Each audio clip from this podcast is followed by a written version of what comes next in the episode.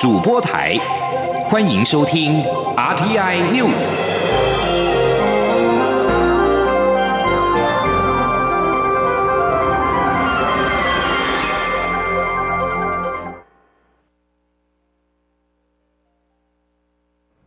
各位好，我是主播王玉伟，欢迎收听这节央广主播台提供给您的 RTI News。 今天是2018年11月7号，新闻首先带您关注竞争激烈的美国期中选举6号展开投票，位在美国东岸的选民已经在台湾时间6号的晚间7点钟开始投票，目前全美国的投票作业仍在进行当中。这次选举被视为对美国总统川普执政的重要测试，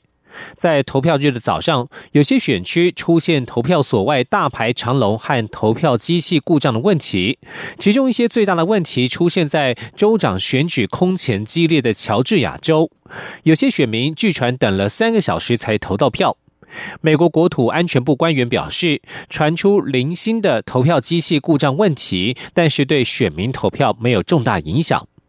这次选举将改选众议院全部的435席以及参议院35席以及36个州长。根据最新的民调，民主党人有机会赢得众议院，而共和党可能继续主控参议院。不过投票率将是决定候选人胜负的不确定因素。有关选举的进一步结果，央广新闻在今天的各节新闻当中都会持续为您关注。继续将焦点转回到国内，外交部在6号晚间表示，泰国政府已经宣布从12月1号起至明年1月底为止，给予包括台湾在内的21个国家及地区旅客落地签证免收费的待遇。外交部发言人李宪章表示，泰国政府在6号宣布，将从今年的12月1号起至明年的1月31号为止，给予台湾在内的21个国家及地区落地签证免收费的待遇，外交部对此表示欢迎。李宪章表示，泰国向来是台湾民众前往东南亚旅游的热门选择，每年大约有60万台湾民众到泰国观光旅游。泰国政府这一项签证新措施实施之后，渴望更加便利台泰两国人民互访交流，并进一步促进双边关系。他指出，台湾民众如果要前往泰国观光旅游，为了避免入境时必须额外等候申办落地签证，也可以选择在行前先向泰国贸易经济办事处申办纸本签证，费用为新台币1200元。此外，外交部表示，为了促进泰国民众来台旅游，台湾自2016年8月1号起试办泰国旅客免签证来台观光。2017年泰国旅客来台的旅游人数约29万人次，比2016年增加了 49.53%。 继续关注的是政治焦点，东京奥运台湾证明公投箭在弦上。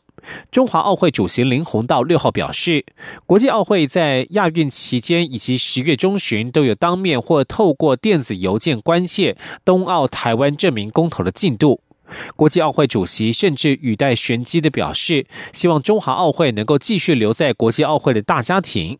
林鸿道忧心，一旦东奥证明通过，中华奥会可能会被国际奥会停权或除权，他们正在努力沟通，希望不要让此事发生。前天记者江昭伦的采访报道。中华奥会主席林鸿道昨天出席行政院体育发展委员会会议，他在会议中提出报告，指东奥台湾证明公投将于11月24号举行，国际奥会11月底也将召开执委会。东奥台湾证明议题一旦被提出来讨论，可能会让中华奥会会籍面临被国际奥会终止或取消承认的潜在危机。林鸿道6号接受媒体访问时表示，确实有诸多迹象让他对未来的发展感到忧虑。除了今年5月国际奥会执行委员会议已经做出不予以核准变更我奥会名称的决议，今年亚运期间，国际奥会主席更向我奥会人员语带玄机表示，希望中华奥会能努力留在国际奥会的大家庭，暗示意味浓厚。林鸿道说，国际奥会主席以及亚奥会主席，那么在亚运的期间也关切到我们的证明公投的这个后续，这个也语带玄机的说，希望我们努力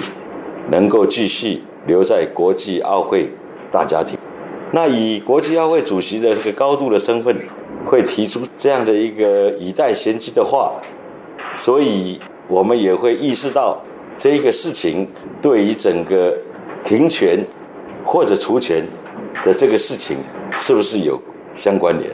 不止如此，林鸿道透露，国际奥会10月16号又透过电子邮件询问公投状况，并再次表明不予核准任何中华台北奥林匹克委员会名称的改变。原定10月30号拜会中华奥会的东京奥会筹备会副主席兼主席特别代表远藤利明也临时表示，考量我国目前各种国内因素，改派层级较低的代表来台，种种举动都让中华奥会忧心忡忡。林鸿道表示，公投是民主社会赋予人民行使法律的权利，他们会持续让国际奥会了解台湾社会包容多元声音，也会向国际奥会强调，中华奥会一定会遵守国际奥会宪章与1981年的洛桑协议，以让选手参赛为最高原则。林鸿道说，我们也要让国际奥会能够更清楚台湾的目前的这一个社会的一个情况，政府的态度，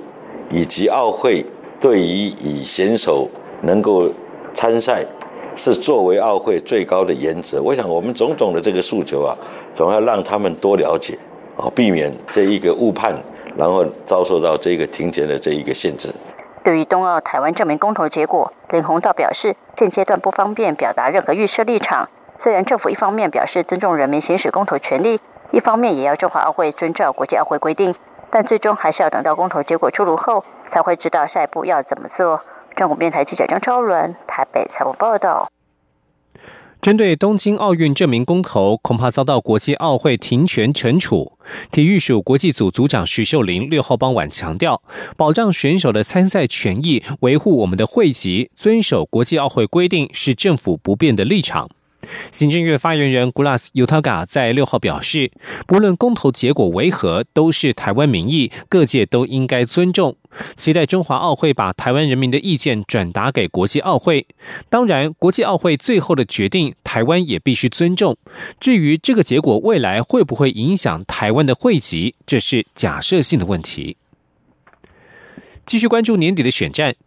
高雄市长选举候选人辩论敲定19号举行，民进党候选人陈其迈与国民党候选人韩国瑜6号都表示，辩论会最重要的是说清楚自己的政见。陈其迈指出，选战应该回归政策讨论，呼吁韩国瑜说清楚政见，不要沦为口号。前天央广记者刘品熙的采访报道。高雄市长选情激烈，民进党候选人陈其迈与国民党候选人韩国瑜敲定将于19号举办辩论会。已经辞去立委要全力拼选战的陈其迈6号上午赴立法院办理离职手续，并打包办公室私人物品，随后并在野百合学运时期多名战友的陪同下，在党中央举行记者会，公布独白影片责任篇。陈其迈表示，韩国瑜在网络与文宣攻击上下了很多功夫，看起来似乎网络声量很大，但这股力量的背后并没有坚定的改革理念支撑，浪潮终究会过去。他自己则是从过去学运时期到担任立委，都坚持改革是台湾一定要走的路。他很难过，当高雄要站起来的时候，有人把高雄讲得如此不堪，他无法接受丑化他故乡的言语或是政治操作。针对19号的辩论会，陈其迈说，双方一定都会演练，他希望能够忠实呈现自己，把政见说清楚。他说，所以其实他韩国已经话已经讲得够多了哈，那有很多的这个大家常常在讲嘛哈，就是说讲话多哈会怎么样哈，这个我想。他恐怕双方都有不同的一些这个演练了哈，因为辩论毕竟是还是大家会做一些演练嘛哈，但是我比较希望说能够呈现忠实的自己，把自己的政见讲清楚，这个比较重要了。韩国瑜6号出席活动受访时则表示，他会开始搜集资料，吸收消化民众的反应、专家意见等。最重要的是，候选人本身要有定见，有责任与义务把政见讲清楚。他强调，高雄市民对现状强烈不满，市民的怒吼会化为行动，大家等着开票。央广记者刘聘熙的采访报道。而如何解决青年居住的问题，则是成了台南市长选战的话题。民进党台南市长候选人黄伟哲6号宣示三项青年居住政策，包括提供青年租屋补助、包租代管、扩大租屋市场，并且新建社会住宅，将透过多元工具协助改善青年的居住环境。国民党台南市长候选人高思博则是主张冻涨房屋税，强调只要是自用住宅将免缴房屋税。前天记者刘玉秋的采访报道。民进党台南市长候选人黄伟哲6号与南科青商会的青年朋友及学生相约在咖啡厅，针对青年议题交换想法。对于如何解决青年的居住问题，黄伟哲向在场的青年朋友宣示三项青年居住政策，包括青年租屋补贴、照顾白手起家的青年、包租代管、扩大租屋市场，以及活化公有厅舍或新建社会住宅，提供只租不售的青年公宅。黄伟哲强调，面对少子化问题，面对青年就业和居住的问题，政府必须透过多元政策工具，协助改善青年的居住环境。另一方面，国民党台南市长候选人高思博则是推出冻涨房屋税的政策。高思博透过新闻稿表示，只有用选票才能改变现状，若当选台南市长，将马上依市长职权立即召开不动产评议委员会临时会，不但冻涨房屋税，还会调降并退还滥征的房屋税，且每一家庭享有一户自用住宅免征房屋税。至于青年住宅政策，高思博日前曾表示，处理居住正义问题不能只谈居住权，还需视民众的可负担性。他认为台南应该推动可负担住宅，而非社会住宅，应该透过弹性容积奖励等政策，让政策供给者新建可负担宅。随着选战进入倒数，各候选人已进入巷弄肉搏战，除了忙着扫街拜票外，也不忘端出各项政策牛肉，以争取选民支持。中央广播电台记者刘秋采访报道。台中市黎明幼儿园园长林金莲6号上午疑似骑脚踏车以逆向方式冲撞台中市长林佳龙的公务座车。林金莲虽然没有外伤，但是意识不清，已经送医救治。对此，台中市政府新闻局长卓冠廷表示，台中市长林佳龙非常关心林金莲的状况，市府除了促请医院全力救治之外，未来也会努力妥善处理黎明幼儿园的司法纠纷。黎明幼儿园因为位处重划区而面临拆除，林金莲为了保留黎明幼儿园而多次出面抗争，在10月31号留下一封信向政府提出建言之后，随即行踪不明，亲友还动员协寻。黎明幼儿园的争议在于其园所所在的位置正好在自办重划区内，相关计划在2008年核定公告，而根据重划结果，黎明幼儿园将遭到一分为二。不过林金莲拒绝后来的重划会，因而出现一连串的司法争讼。台中市新闻局长卓冠廷表示，市政府近年来尽一切努力协调地主缓拆黎明幼儿园，但是地主跟黎明幼儿园双方迟迟无法获得共识，因此才诉诸法律，而司法也已经有相关的判决。卓冠廷强调，市政府会在判决基础之下努力沟通协调，希望能够有多赢局面，未来也会努力让黎明幼儿园的争议能够妥善处理，希望不要再有意外发生，一起解决事情。这里是中央广播电台，是阳光穿透了世界之窗，是阳光环绕着地球飞翔。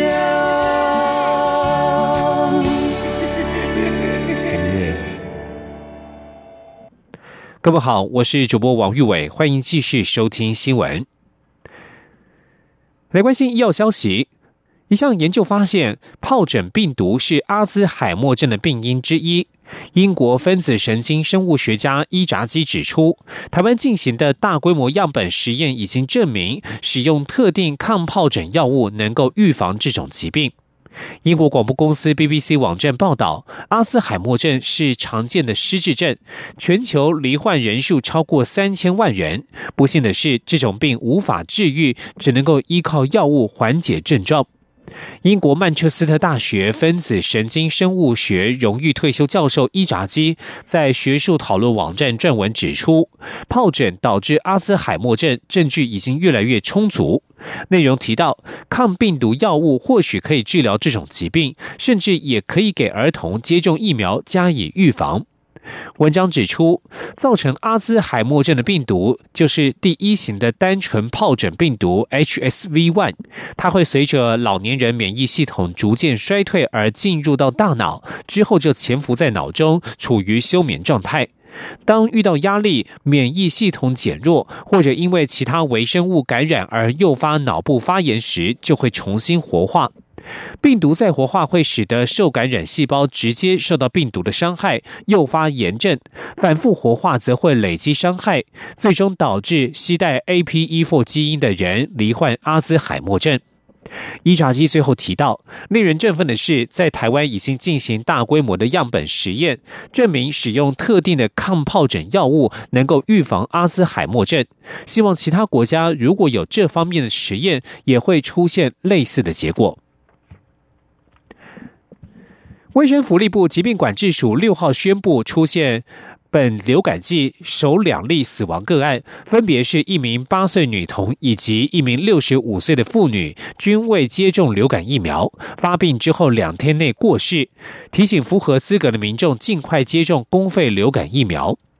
疾管署副署长庄仁祥在疫情通报当中指出，根据统计，国内上周10月28号到11月3号之间，类流感门急诊就诊为 54,206 人次，比前一周略升，但是比9月份就诊人次略低。庄仁祥指出，至4月1号开始的本季流感季，一共累计48例流感并发重症的病例，感染的型别以 H3N2 居多，一共有29例，占 60%， 而在上周也新增了2例经审查与流感有关的死亡病例，都是感染了 A 型流感，病毒株为 H1N1， 是本流感季首2例流感的死亡个案。疾管署防疫医师林永清表示，2名死亡个案都没有接种流感疫苗，而且症状变化相当快速。10月中旬出现症状之后，短短2天就并发重症死亡。林永清提醒，6个月以上至学龄前的儿童、50岁以上民众以及高风险慢性病人、孕妇等族群，都是流感感染并发重症的危险族群，也是流感公费疫苗接种的对象，建议尽快接种。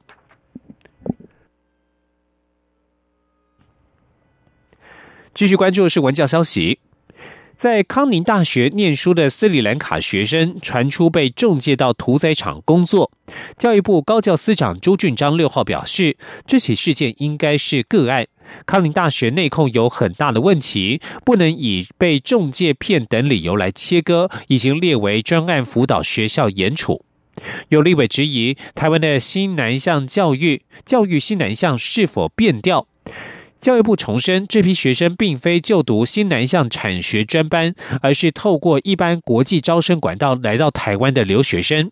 教育部日前也依照相关规定，将康宁大学列为专案辅导学校，并且从这个学年度开始禁止招收外籍生。前天记者陈国维的采访报道。康宁大学日前申请改制为专科学校，最近又爆出上学期透过仲介招收斯里兰卡学生，来台后还非法打工，已被教育部要求停招境外生。教育部长叶俊荣2周前也在立法院教育及文化委员会表示，教育部将了解其他学校是否也有类似情势，预计在3个月内提出完整报告。有媒体6号刊出这批斯里兰卡学生在台湾屠宰场打黑工的照片，再度引发关注。教育部技职司长杨育慧重申，这些学生并非就读需由教育部审核计划的新南向产学专班。康宁这一个班，它并不是我们新南向的国际产学专班。好，那因为新南向国际产学专班办理的只有技专校院，因为主要是针对这一些新南向国家的一些学生，还有他们台商或是在地他们需要的一些技职人才的培训。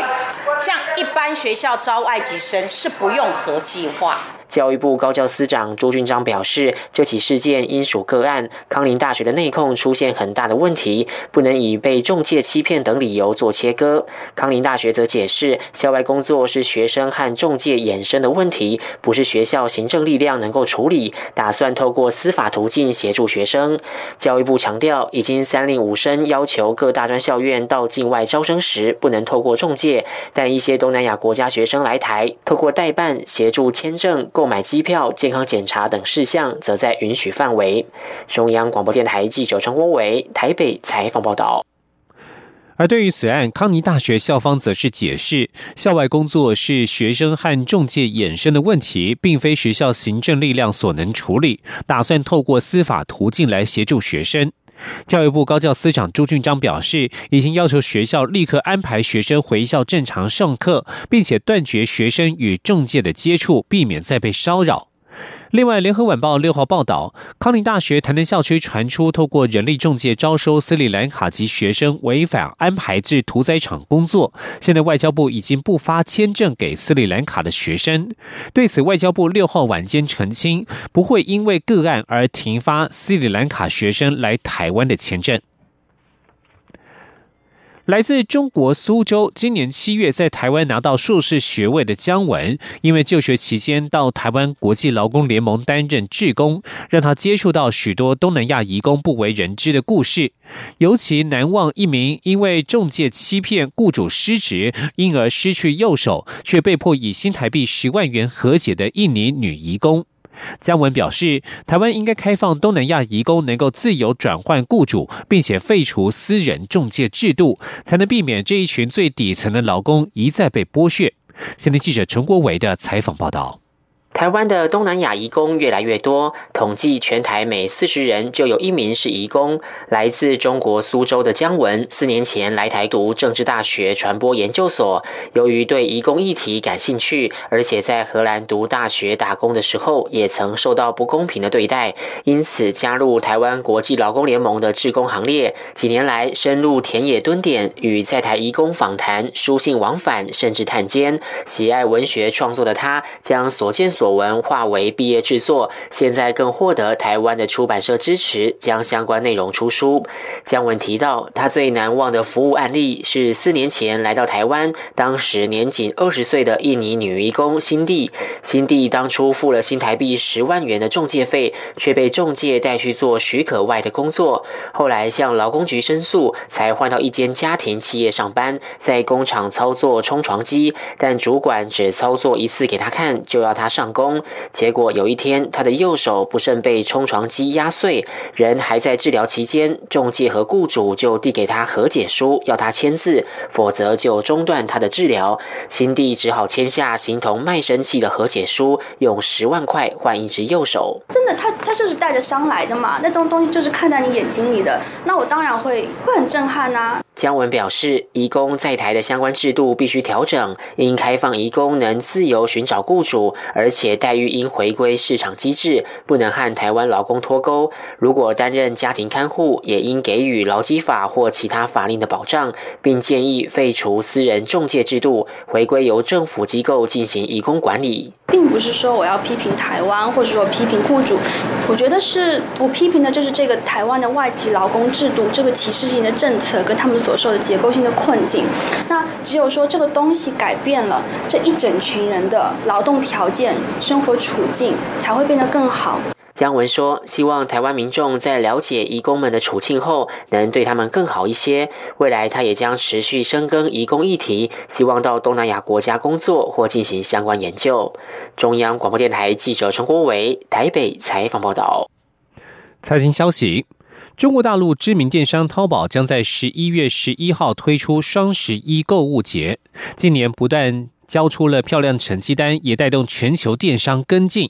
台湾业者也不例外。分析师指出，淘宝网的价格优势确实冲击台湾电商，建议台湾厂商必须增加产品的多元性、竞争力，并且建立方便操作的平台，让消费者产生粘着性。前天记者杨文君的采访报道。双十一购物节过去又称为光棍节，这个活动是从2009年11月11号开始，中国大陆购物网站淘宝将该日宣传为狂欢购物节。这一天各大厂商都会推出低廉折扣，网民也选择在这个时候集中大量购物，成交金额一年比一年高。台经院产业分析师曾俊洲指出，双十一购物节也带动台湾厂商加入，对刺激内需有助益。不过随着跨境电商抢食网购大饼，淘宝网的价格优势确实有冲击到台湾电商。以产品类来看，又以标准化商品影响最剧烈，例如随身碟、3C 产品、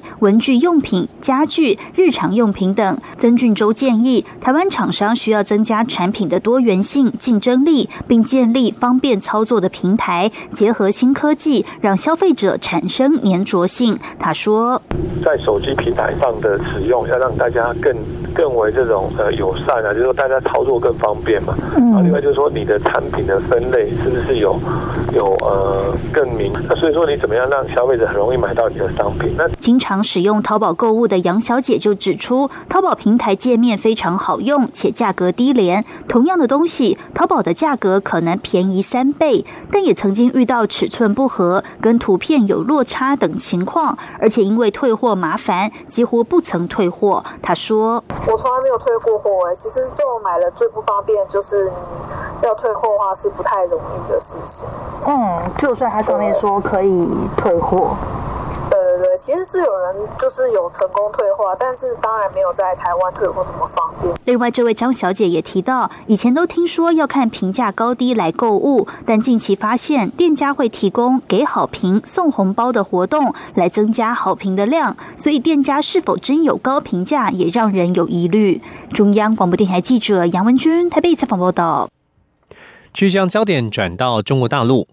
联合国人权理事会6号审议中国的人权记录。中国政府回应，在新疆设立教育机构是为了帮助少数人脱离恐怖思想，但是美国发言时直指这些机构是拘留营，拆穿中国美化的假象。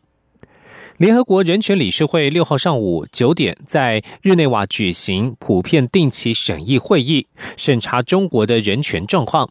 会员国只有短短的50秒时间发言提问，其中曾经表示要退出人权理事会的美国。出席发言的中国外交部副部长乐玉成表示，防患于未然是防止恐怖主义的有效措施。新疆基于反恐设立教育机构是要帮助少数人摆脱极端及恐怖思想，防止他们成为恐怖主义的施暴者与受害者。这场为时约3个半小时的审查会议当中，各国都提出关切的问题。法国及德国呼吁北京停止大规模的违法监禁，保障西藏及新疆少数民族的宗教自由。而英国则另外表示，中国的政治与公民权利已经恶化，敦促中国保障香港的权利与自由。而美国的提问则是用语相当强烈，直指中国政府对新疆维吾尔族、哈萨克族和其他穆斯林的镇压行为。美国对此感到震惊，并且呼吁中国废除新疆的拘留营，释放其他被任意拘留的人士，